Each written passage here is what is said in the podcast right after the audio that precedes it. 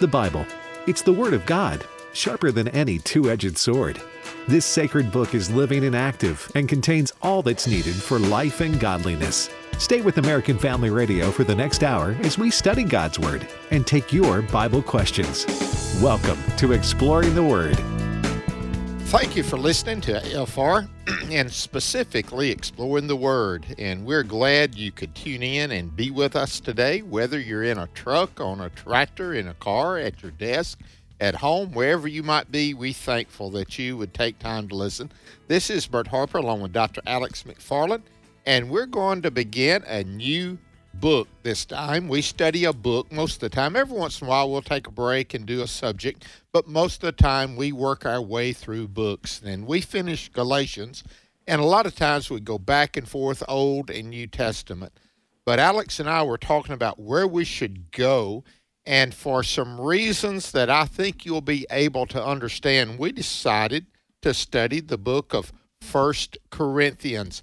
Alex, when I read about the nature and the culture of Corinth in the day that Paul wrote this book, I want to tell you it is relevant for our world today because some of the th- same things they were having trouble with, we're having trouble with those same moral issues today, brother.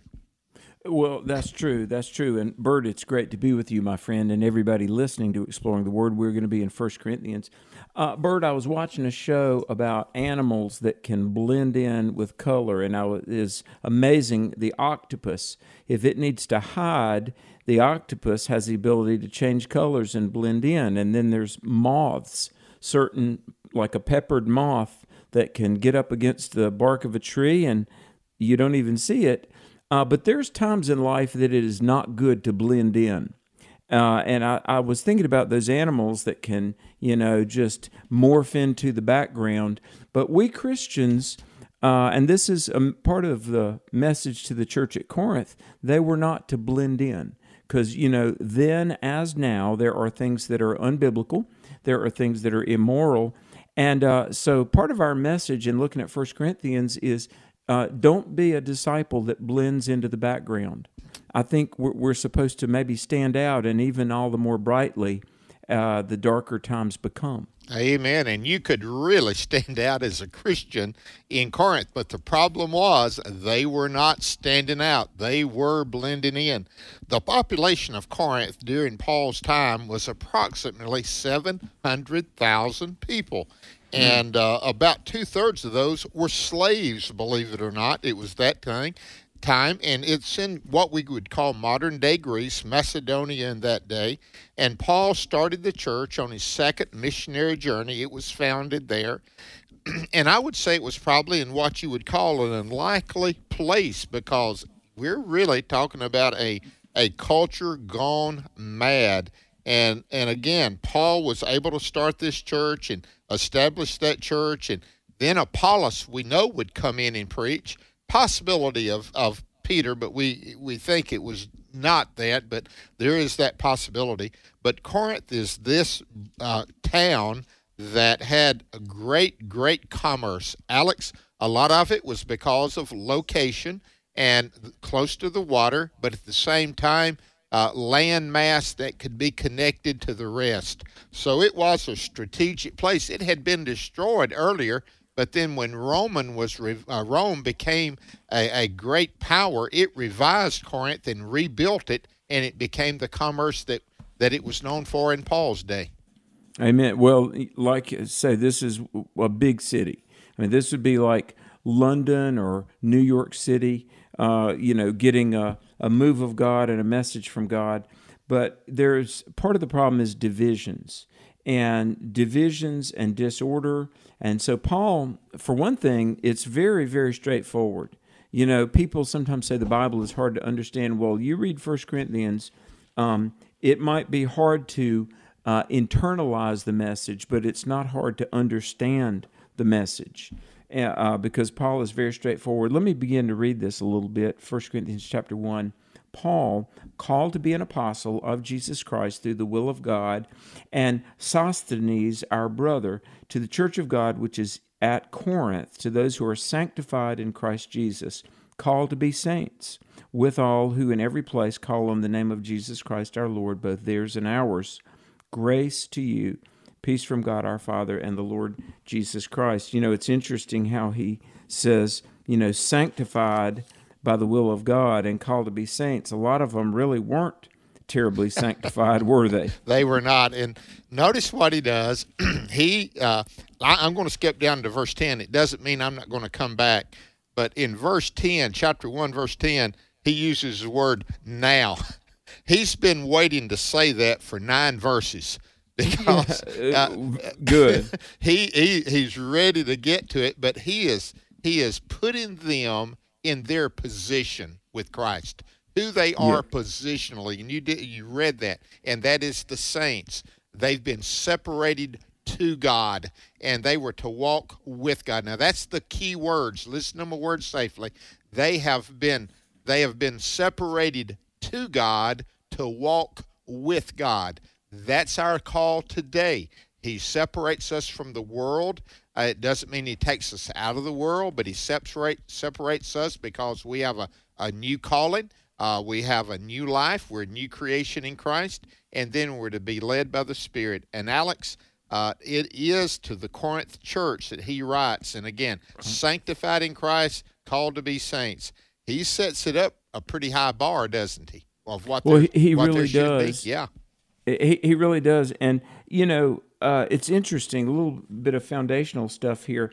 Um, this is early in Paul's ministry as a writer of the New Testament. You know, it's been is is theorized that um, this is probably about the third book that Paul wrote. Now we just did Galatians, which a lot of people believe is the first of the New Testament books that Paul wrote. Then First Thessalonians, now First Corinthians, and you know I just appreciate how straightforward it is. I mean, it is really um, you know, to the point, and you'll see that as we get into some of the verses. Names mean a lot, and Sosthenes, our brother. Now, Bert, am I right? Isn't he mentioned in in Acts? It, he, this guy, he, he, is the guy that's mentioned in Acts 18, if I remember correctly. And uh, again, notice our brother, our brother in Christ. And uh, don't you love that? Paul starts this out and and I, I'm just saying this to set you up to comment further, Alex, if you could. He sets them up in these relationships. That ha- that's how important relationships are with a pastor and, and the congregation with, with everything. And Paul is establishing and telling this relationship before he begins this letter that has to be very tough, but he sets the relationship first. He's saying, I love you, and that's the reason I'm writing this, basically. Well, and and here's the thing: the the name Sosthenes means strong savior. Now, obviously, Jesus is the Savior, but here's the thing, and we're not for sure, but there was a, a ruler of the synagogue at Corinth who was beaten and persecuted. And this Sosthenes, Paul says, our brother, um, you know, who is a synagogue ruler, Jewish, but now a Christian. See, part of the you got these diverse people that are called to be saints, called to be sanctified. So, one of the first things that Paul's going to talk about, besides spiritual gifts, is the divisions in the church. And division and fragmentation does open the door to carnality. So, believe it or not, I think here in these opening verses, you know, he's call he's calling for unity within the the believers there. He says in verse 4 I thank my God always concerning you for the grace of God which was given to you by Christ Jesus. And notice, remember, Paul, he says that he was called to be an apostle by the will of God through Christ Jesus. Now, here's the gifts of the church given to you by Christ Jesus. That you were enriched in everything by him in all utterance and knowledge, even as the testimony of Christ was confirmed in you, so that you come short of no gift eagerly waiting for the revelation of our Lord Jesus Christ, who will also confirm you to the end that you may be blameless in the day of our Lord Jesus Christ. God is faithful by whom you were called into the fellowship of his Son, Jesus Christ our Lord. Now, what's interesting to me in verse 8 there, um, they weren't living the blameless, pure, sanctified Christian life, many of them, but he reminds them that through Jesus they are called to purity and they'll be confidently presented before the Father, blameless. So he's he's sort of uh, uh, commending them for some characteristics that should have been present, but at that moment weren't. That's exactly right. I noticed something. I want to see if you would comment on it. I, I, I know you've done it, but I want to make this. Look at verse 4, Alex. Notice this and how the wording is. I thank my God always concerning you for the grace of God which was given to you by Christ Jesus. Now, what he wrote to the church at Philippi in Philippians chapter 1, verse 3, listen to how it changes. I thank my God upon every remembrance of you.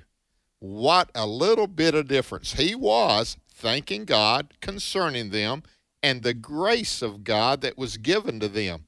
But when he's talking about the church at Philippi, that honestly, you, you've got two gigantic churches in the New Testament, not counting Jerusalem. I think it does qualify, but it's Antioch and Philippi.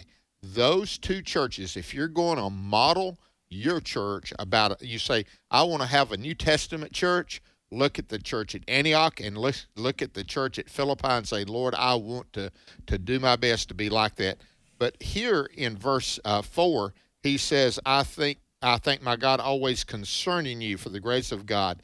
But in Philippians, I thank my God upon every remembrance of you. Uh, honestly, he couldn't say that about the Corinthian church, Alex. Wow, that's true. He really couldn't. It's almost like John writing to the seven churches in Asia Minor.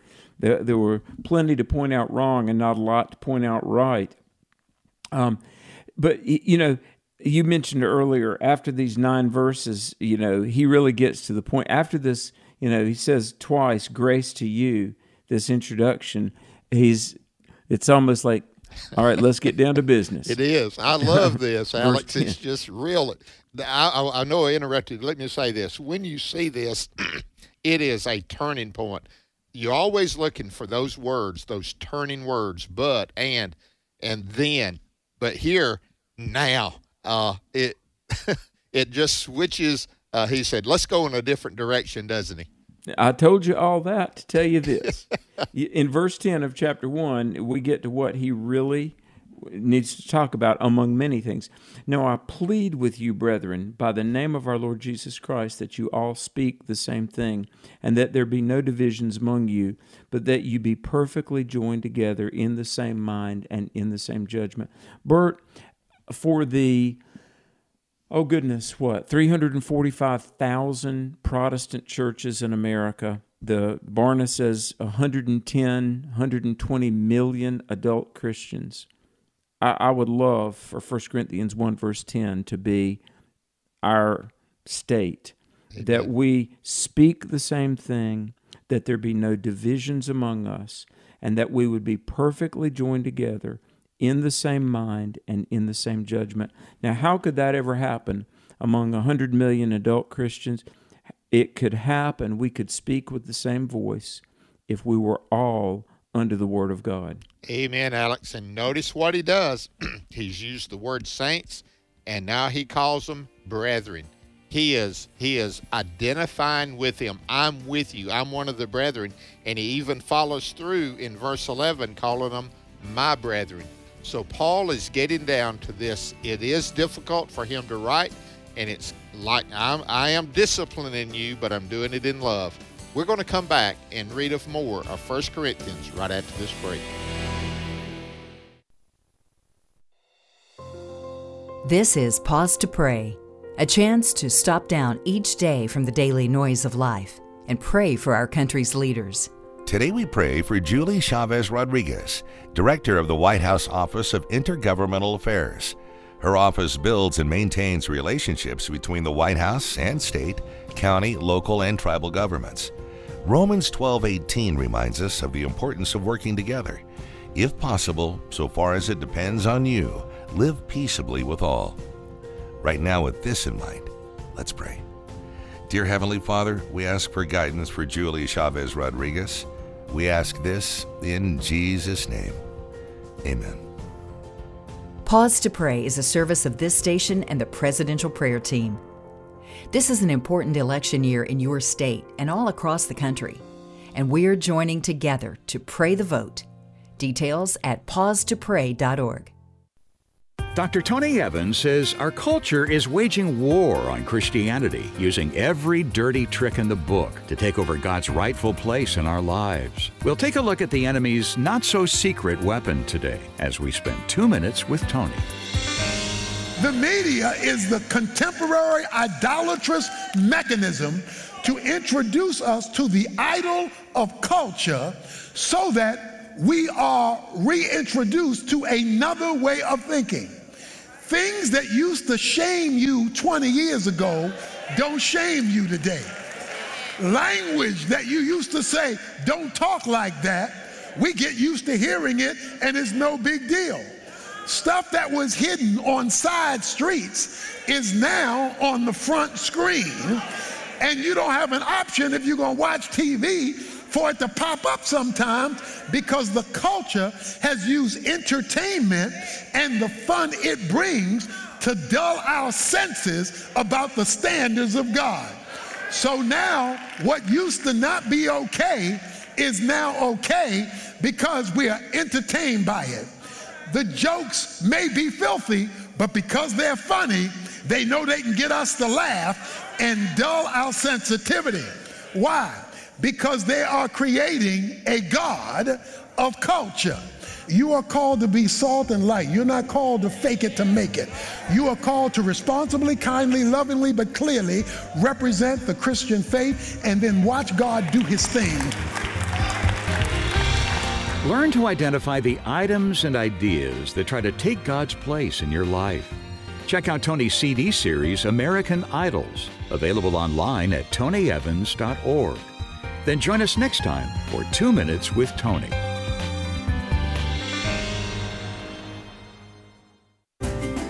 Jesus said, Let the little children come to me, and do not hinder them, for the kingdom of heaven belongs to such as these. Matthew 19 14. American Family Radio.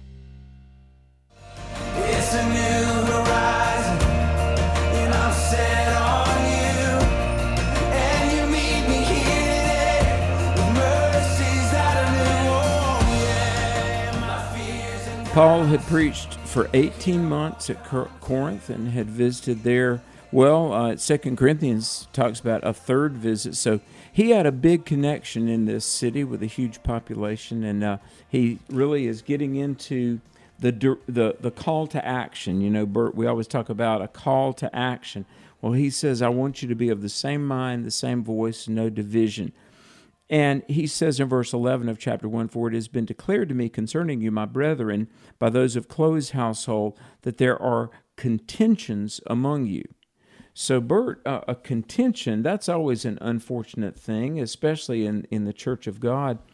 And I, and I want to tell you, and I love the church, but traveling and preaching, when churches get split, besides, you know, losing their momentum and their gospel impact, uh, this word there, contentions, uh, in uh, verse 13. Let me see here. Verse 11. Verse 11. Oh, I'm sorry, verse 11. Contentions, um, they have a long lasting uh, ripple effect, don't they? It takes here, a long time yeah, to overcome. You're right, Alex. And here's what's happening. These contentions are quarrels. Another some versions say quarrels, and that is honestly a better word. They were quarreling with one another it is not only within the church, it was coming out in the city. Here they were to be witnesses of them. Going back to verse 10, to be perfectly joined together, that word is knit together. Uh, like you were knitting something, not necessarily something that you have a seam and, and you sew it together, but it's knit, neat, uh, knitted together, weaved together so that you do that. So it's not easily broken or separated. And here they were having these quarrels. And again, it's by Chloe's household. it was so bad. And, and I would like for you and me to try to explain this. At what point in time should Chloe and her household let Paul know that something bad was happening in Corinth? In other words, you don't must be been pretty serious. Yeah, it does. It does. You don't want to be a tattletale, but you don't want to wait too long. And, and I honestly believe Chloe and her household were under God's burden the burden of God on them to say these shouldn't be and they is praying, I believe, and saying, What can we do about it? And they said, You know who's around that we need to talk to? It needs to be Paul. So they take this report to Paul to tell him what's going on, Alex. So I, that is always hard to know when uh, to speak up, to say something when in a church, when you know it's not right. How big does it have to be? How bad does it have to get? You know, before you speak up, you don't want to make a mountain out of a molehill but you don't want it to grow either, do you? Uh, well, of course, uh, you're right. And a word here that I think is so worth uh, looking at is the word divided. This is in verse 13 because here's the thing obviously, they didn't have the New Testament at this point, and so the spreading of the gospel, you know, there's different preachers, and I guess they all had their, their favorites. Um, now I say that each of you says, I am Paul, or I'm of Apollos, or I'm of Cephas, or I'm of Christ. Is Christ, verse uh, 13 here, is Christ divided? And the word that you split into parts is literally what this word means. Um, no, uh, Christ isn't split into parts. Uh, was Paul crucified for you, or were you baptized in the name of Paul? And of course, very famously, verse 14, he says, I thank God that I baptized none of you except Crispus and Gaius. Bert, let's talk about this here because one of the questions that I get when I speak at colleges is very often why are there so many different denominations? People will say, why are there so many different denominations and every church preaches a different message? You know, I understand there are different denominations and some things that, you know, different churches have distinctives they maximize on, but really the core message should never be different, should it? It should not. And that's why he says earlier in verse 10 that you speak the same thing. Now, he is not saying get your talking points right, you know, but he is saying that you need to know. Notice it's about the Lord Jesus Christ. Have the, the Christology, everything about Christ, know that it's grace. It's in faith alone, by that, by grace alone through faith. It is Him, and you, it is not by it is not by Paul Apollos Cephas. They not, and that's when he makes this point. It's not about me. He said, "Was Paul crucified for you?" Don't you love how he put himself down by doing that? He said, "It's yeah. not about me." although there was people there saying now we listened to paul you remember what paul said do you remember that sermon that paul preached do you remember that illustration that Paul gave? You know, they were comparing, they were competing with one another. And, and so Paul just says, listen, it's not about me, it's not about Apollos, it's not about uh, Peter, it's about Christ. And Alex, that's what we agree upon. I and you and I go into different denominations all the time. And the yes. whole thing is, what is it? It's Jesus Christ. It's Amen. not. Uh, I go to those churches that man, they they they've speaking in tongues. I go to some churches and, and they they sprinkle. They don't immerse. But I, am telling you, I can go in there and preach Christ and glorify Him and serve Him. And brother, don't make the the smaller things. And again, when I say that, I know I'm going to catch it. But in comparison to who Christ is, what He has done for us, where He is, what He's going to do, all those other things concerning whether we vote or don't vote, what what you know what we songs we should sing or not sing. Let me put it in Mississippi language. Those are small potatoes compared to Christ, isn't it? Amen. Amen. You know, I, I think about that as well because look, they had camps, C A M P S. Yeah, and somebody is of this camp, of that camp. I'm just going to say this, and I love the body of Christ, but we've had in the last really 10 to 15 years, there have been the Reformed and the non Reformed and the Calvinist and the non Calvinist, and there's Pentecostals and Charismatic, and there's, you know, uh, born again Roman Catholics. And uh, let me just say, folks, um, I, I just believe at this point in our nation's history, we don't have the luxury to be sequestered away. I was um, have talking to a pastor who was um, sort of, as we say, giving me down in the country you know, in other words, he was a little put out with me, and he is he said, you know, you you go out there and you preach all over the place. And uh, goodness, Alex, uh, you grew up Presbyterian and you were ordained Baptist, and you just go anywhere the doors open. I said, uh, yeah, that's right. And uh, I said, uh, and this guy, this particular guy that I was talking to, he really did not like what we call dispensationalism. Now, that's another subject. And th- here's yet another place that good, godly Christians split up over, and that's eschatology. And uh, I believe in the rapture and the tribulation. And, you know, other people say, well, Christ is coming back. But I, I said, so let me get this straight. You know, you don't like dispensationalism. Uh, so somebody could die, be lost, go to hell, but woo, at least they weren't a dispensationalist. Uh, well, that's, that's what it sounds like that's what they say. They're so convinced of that. It sounds like it. I hope they don't believe it, but it sure sounds like it, doesn't it? I know. And and let me tell you something. Um, like D.L. Moody, one of my great heroes, he said, "Any friend of Jesus is a friend of mine," and and that's how I think it ought to be. Uh, but because Satan loves a church divided, and I, I want to say this, folks. Just hey, don't get me wrong. You know, Bert and Alex we believe every word of every page of the Bible. And, you know, I've got an opinion on everything. But let me encourage you if you're on vacation or you're traveling, uh, go worship and go to church with uh, a different denomination than you. Now, I know there's some things we don't compromise on. Jesus, the Son of God, the, the risen Son of God, the Bible, the inerrant Word of God, moral issues. I'm not saying compromise, but on the things that are uh, not uh, germane to salvation show grace. And Paul very famously says in 1 Corinthians 1:17, "For Christ did not send me to baptize, but to preach the gospel, not with wisdom of words, lest the cross of Christ should be made of no effect." So Bert, I'm looking at 1 Corinthians 1:17. Are you telling me baptism and the gospel are two different things? Let me share with you. he says it plainly. You can't turn it around, get any version you want. The Amplified, the New International. For Christ did not send me to baptize. That's that's a statement. But I'm always looking for those conjunctions, Alex, you know.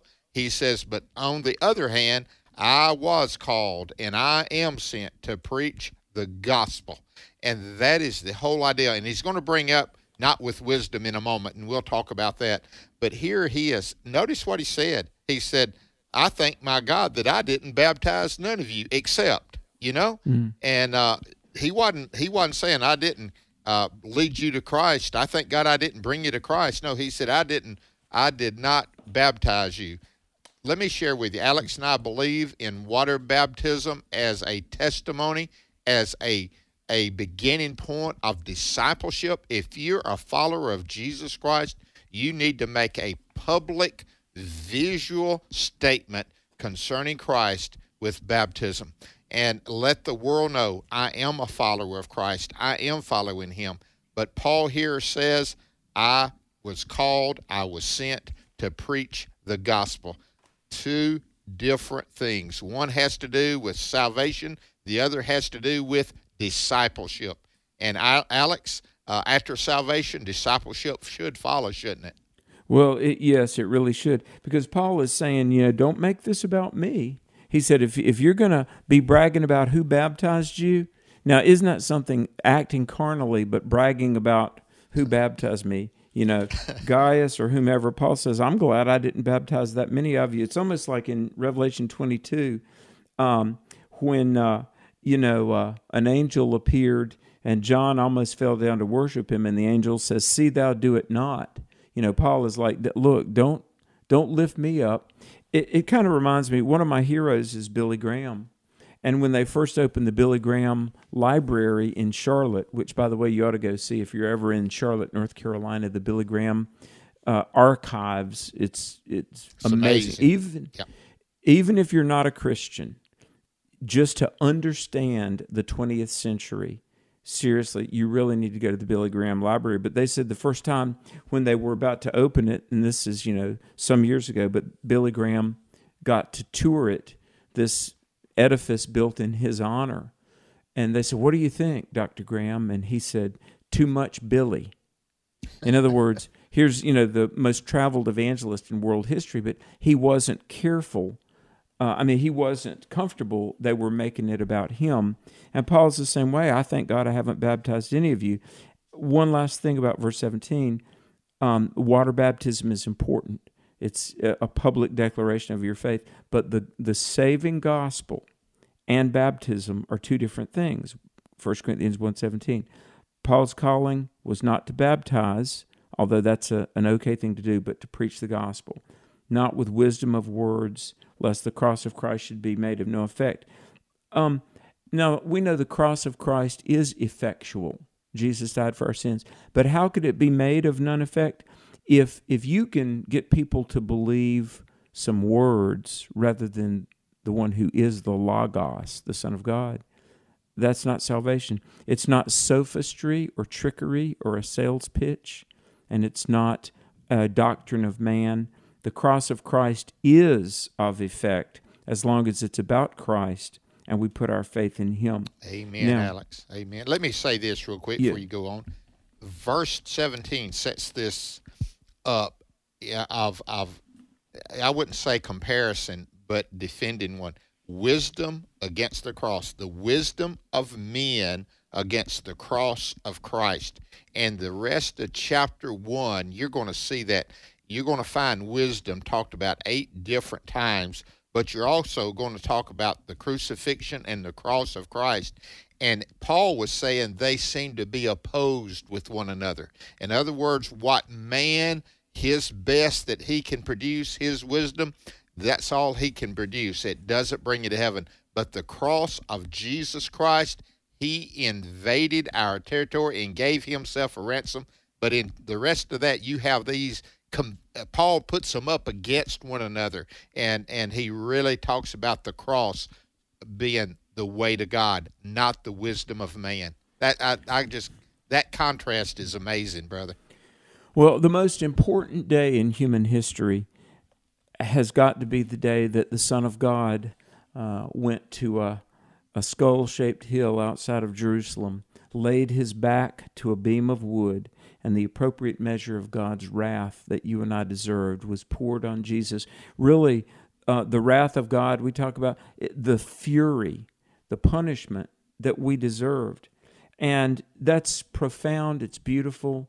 Um, Max Lucado had a book called Six Hours One Friday most important day of history that ours because that's what makes it possible for us to be saved but verse 18 says for the message of the cross is foolishness to those who are perishing now the word in the english language translated foolishness and i hesitate to even say this but it's in there in the greek it's the word moronic yep. from which we get the word moronic now as a kid if my sister and i were caroline and i were scuffling and you you moron.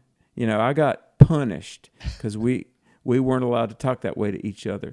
And so I don't use a word like this, but it, I mean, think about it. To say to the world, uh, God loves you, but you're a sinner, and your sins have separated you from God, but Jesus died on the cross for you, and if you put your faith in Jesus, you can be forgiven. And That's the greatest message it ever. It is. But it's to the, the lost, they don't get it. Amen, Alex. It's the power of God. The power of God is demonstrated in the cross and the resurrection. Do you know him? Hey, that phone number, 888 589 8840. Give us a call. We'd love to hear your question today.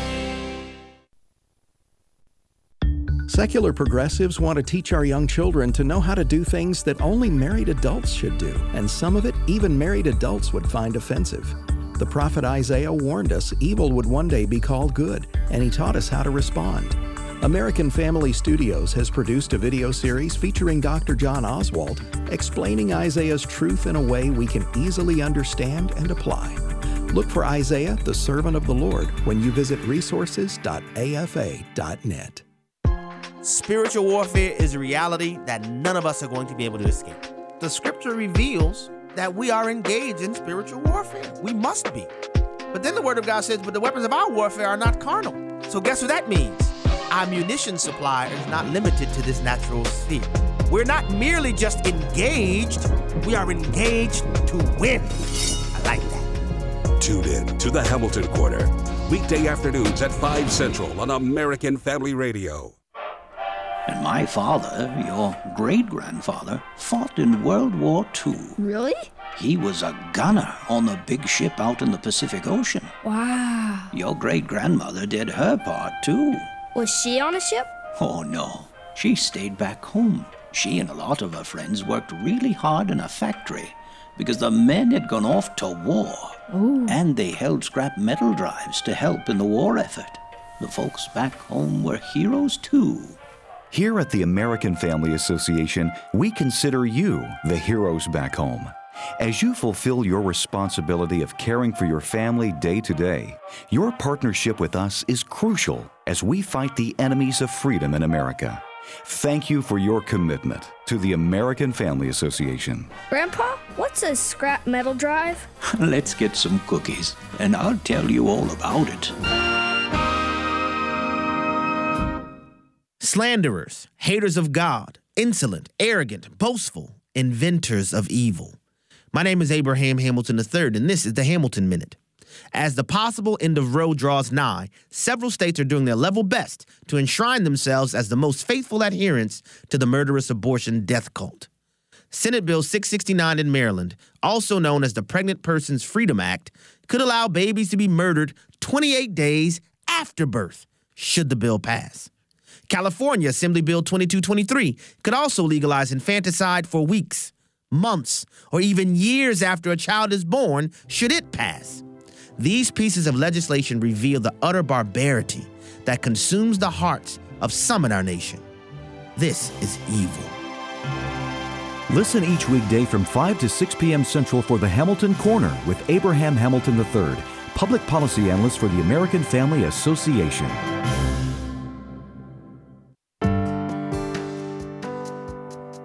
The Salvation Army Band is playing this hymn. And your grace rings out so deep, it makes my resistance seem so. Welcome back to. Exploring the Word. We're taking your phone calls today. We love this segment. We love the whole hour. Alex and I do. But uh, again, when we get to that last segment, we get to share it with you and your voice and your questions. It makes us excited. And so, Alex, uh, you ready to go to some phone uh, questions, Bible questions today? Yes, we shall. And the number, folks, it's 888 589 8840. 888 589 8840. We would love to hear your calls and Bible questions today. Well, we're going to go to the home state of Alex McFarland, North Carolina, and talk All to right. Paul. Paul, welcome. Hey, Alex and Bert. Been a while since I've heard you. I've been away on a different schedule, but it's good to be back listening to you again. Um, well, thank you. Got a question that me and my wife was talking about last night. I hope you can answer it for me because I couldn't. I, I didn't have a good answer. Um, she asked about the uh, the Trinity in the beginning. You know, before anything else was created, uh, and the Bible talks about wisdom being she or like a female. Would would the Holy Spirit be, uh, in a sense, uh, a female? Okay, uh, Paul, thank you for your question. Uh, there was a book uh, a few years ago that came out, and it was trying to display characteristics of the Trinity. Uh, it was not well received by most. It had a lot of stuff in it that was helpful. Uh, how how the Trinity works together. That is true, but in in the characterization of that, it, it wasn't the best. I I cannot say that that's a good characterization, Alex, because of it says of the Father uh, when you try to find characteristics for him, he's as gentle as a nursing mother. Uh, it's just characteristics, but not not not identity, right, Alex? Yeah, that's true. Uh, you know, nowadays a lot of people. I, I got to give a little bit of backstory. Then I want to comment on Proverbs one verse twenty. Okay, in Christianity, the the way we biblically understand the roles of men and women is is a a perspective called complementarianism. Men and women are complementary.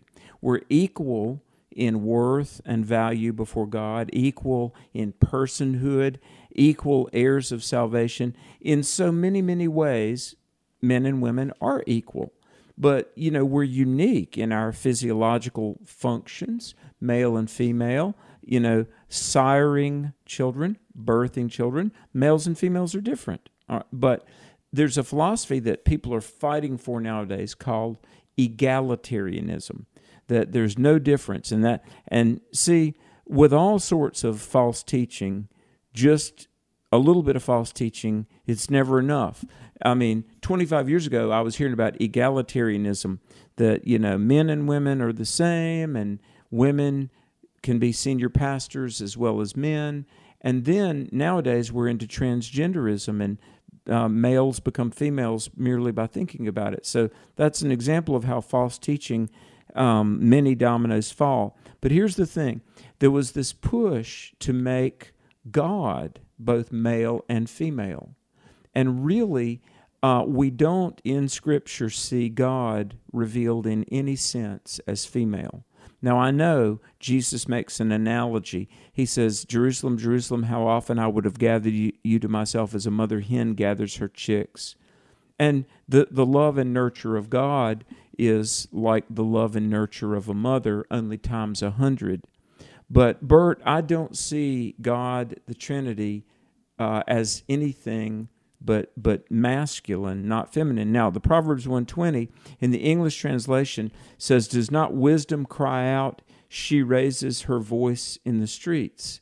In other words, it's like the voice of the Holy Spirit saying, you know, seek wisdom. But the word there that in the English Bible is translated she means to give or to set forth. So, really, it, it could be said wisdom sets forth its voice in the street you know, crying out. Why the English translators translated that as she, um, I really don't know because when you look at the original language, you, you really don't get a feminine um, slant to that it's not word. in the feminine context at all. But not at all. Again, there's a difference in characteristics and the individual person. And, uh, you know, men uh, caring for their children, man, I, I hope I have some uh, instinct in me that could care for them in a way that would demonstrate that, but I could never be the mother to them. Uh, I'm male, and God is referred to as male. So, so Paul, I, the Holy Spirit, uh, he, and it's not it, it's he, as he works in our lives. Thank you, brother, for your call. Next, we're going to Mississippi and I'm going to try this. Is it Romita? Romita, are you there? I'm going to do it again. Romita? Hello. Yeah, there. I finally got it right. Third time's a charm. Welcome to Exploring the Word. Thank you. Um, I have a question. Okay, we're looking. We're ready. By the way, how old are you? I am about to be nine, so I'm eight years old. Oh wow! Wow. I, hey, I rem- Thank you for listening. I remember when I would say I'm about to be, and now I say I used to be younger. But go ahead. What's your question for us? If Jesus is God, then why does Jesus pray to God? Great, great question. Thank you for listening. You've made our day, hasn't you? You Alex? really have. Thank you. I feel very privileged that you would listen, and please please uh, tune in every chance you get. Well, Bert, let me just say this uh, uh, about this wonderful question, very perceptive question. I, I think there's two things, and Bert, maybe you might want to elaborate on this. For one thing, Jesus is the most unique individual ever because in one person was two natures. Uh, Jesus fully the, the Son of God, the second member of the Trinity, God incarnate, but he had a human nature, not not a fallen human, but he was fully human, and as as in a human body, he could he could resist temptation. He understands how we feel. He was able to go to the cross. Uh, so he was our example. Now we need to pray. Like Luke 18:1, Jesus said that the disciples should always pray and not give up or lose heart. And so just as Jesus our example in all things, he prayed, we should pray. He was showing that even in his even though the son of God, he depended on the Father. He said, My meat, M E A T, in other words, my sustenance, my strength, my meat is to do the will of the Father. And he was um, surrendered, subservient to the Father while he was here. So, Bert, didn't it, in a lot of ways, I guess Jesus praying, it, it gave him strength, it showed uh, his obedience and surrender to the Father. He was our example. And uh, as he was going to the cross, you know, he spent the night before his crucifixion in Gethsemane praying. Um, showing for if the if the sinless Son of God needed prayer and strength from above, uh, then certainly the rest of us do as well. I agree. The same way with baptism, he did not baptize for anything uh, except to start his public ministry and to give validation to John, and I think that's what prayer is as well. Uh, I think if you'll read Mark chapter two uh, Jesus is in a house and they let a man down through the roof so he could get to Jesus. And Jesus said that your sins are forgiven you. But and, and the scribes and Pharisees, those guys that were always talking about Jesus, they said only God can forgive sin, and they were right. But notice what he says. Uh, he he said this in verse 11. I say to you, arise, take up your bed, and go your way. Now, the reason he said that is talked about in verse 10. But that you may know that the Son of Man has power on earth to forgive sins, he said to the paralytic. A lot of times Jesus prayed again so they would know that they could go to the Father, but Jesus also prayed with communion to God. He was communing with his Heavenly Father. And uh, so, because prayer is not just making requests to God, and confessing it is communing with him communicating with him. And jesus did that and that's why he did it. And uh, so i want to thank you for calling. Alex made my day yeah. brother. Well absolutely. We sincerely appreciate you listening. And tell your friends if you would and just uh, call us anytime. We would love to hear from you anytime. I want to give you a uh, if i could give you a, a, a card like a gift card i would say this is a call anytime card Thank you, Romina. Let's talk to Joshua in Georgia. Jo- uh, Joshua, welcome. Thank you for taking my call, Mr. Alex and Bert. I have a question for you. If we're going to be judged on our thought life, here's my question. If our, we have ill will thoughts toward a person, but yet we show kindness, what wins out, the kindness or the bad thoughts? Okay, mm. great, great. Another great question. I want to tell you thoughts and actions usually, finally, let me say this, and I hope I say it right, Joshua and Alex, team up. In other words, if my actions are horrible, but if I start changing my thought life toward a person, my actions come along gradually. And sometimes when my thought is bad and I start trying to do good for them, my thoughts lives come in reaction to my they they come. Now Alex, he asked about judging. Uh, I'm praising the Lord that the big judgment day has already taken place on the cross, aren't you? Well, absolutely. Um, you know, if you're a born again Christian, the question about your salvation that's been settled by you've trusted Christ. So the only way a Christian is ever going to face judgment though is we're going to be evaluated for everything we did post salvation and we'll be rewarded or suffer loss of rewards. Now, uh, but but I do think it, the color brings up an important point about our our heart, because um, let me say this: back in Leviticus chapter 19, verse 17, uh, God was given Israel the law, and I love this in Leviticus 19, 17 says, "Do not hate a fellow Israelite in your heart." Uh, and some translations will say, "Do not bear a grudge against your brother in your heart."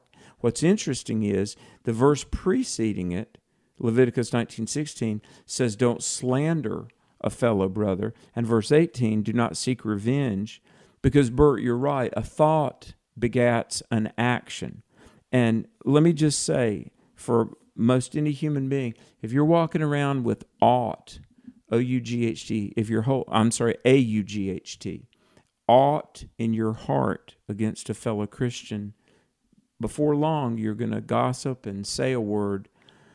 That's why even Christians, and again, this is not about salvation, it's about rewards or loss of rewards, but I think we've constantly got to yield our thought life to God. I mean, how many times against um, uh, your boss at work or your teacher or heaven forbid, even your family member, or God forbid, even your spouse, in your heart, you've thought things that are just unrepeatable. But yet God knows those thoughts.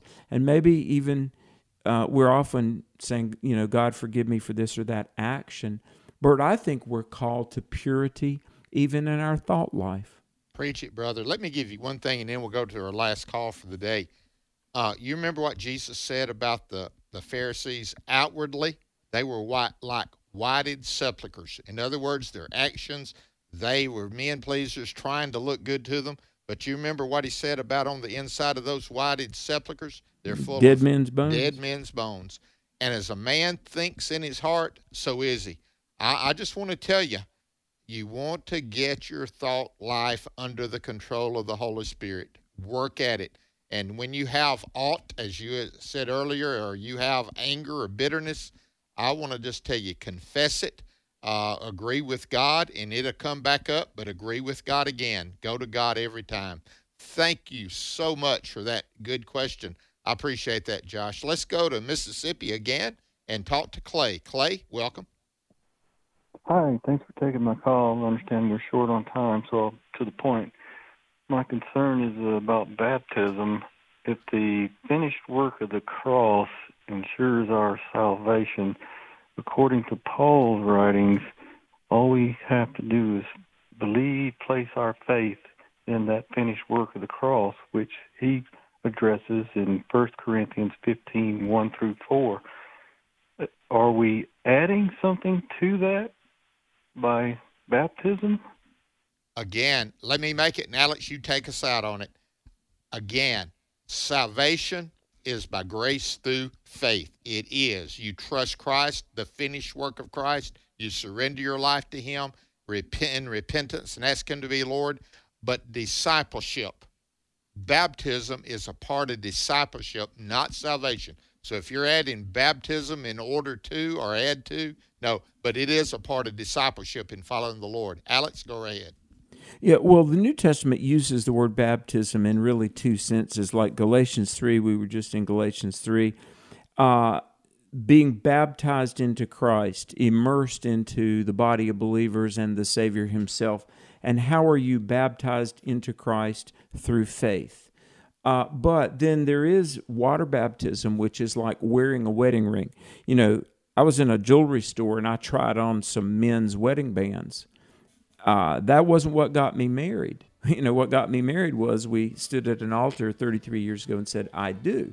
Now, I wear this wedding band uh, and it publicly shows that I'm married, but that wasn't what got me married. And in a similar way, when a person is water baptized, we're not adding to the work of Christ, but it's a public proclamation of the faith that's already taken place the moment you put your trust in the, the Savior.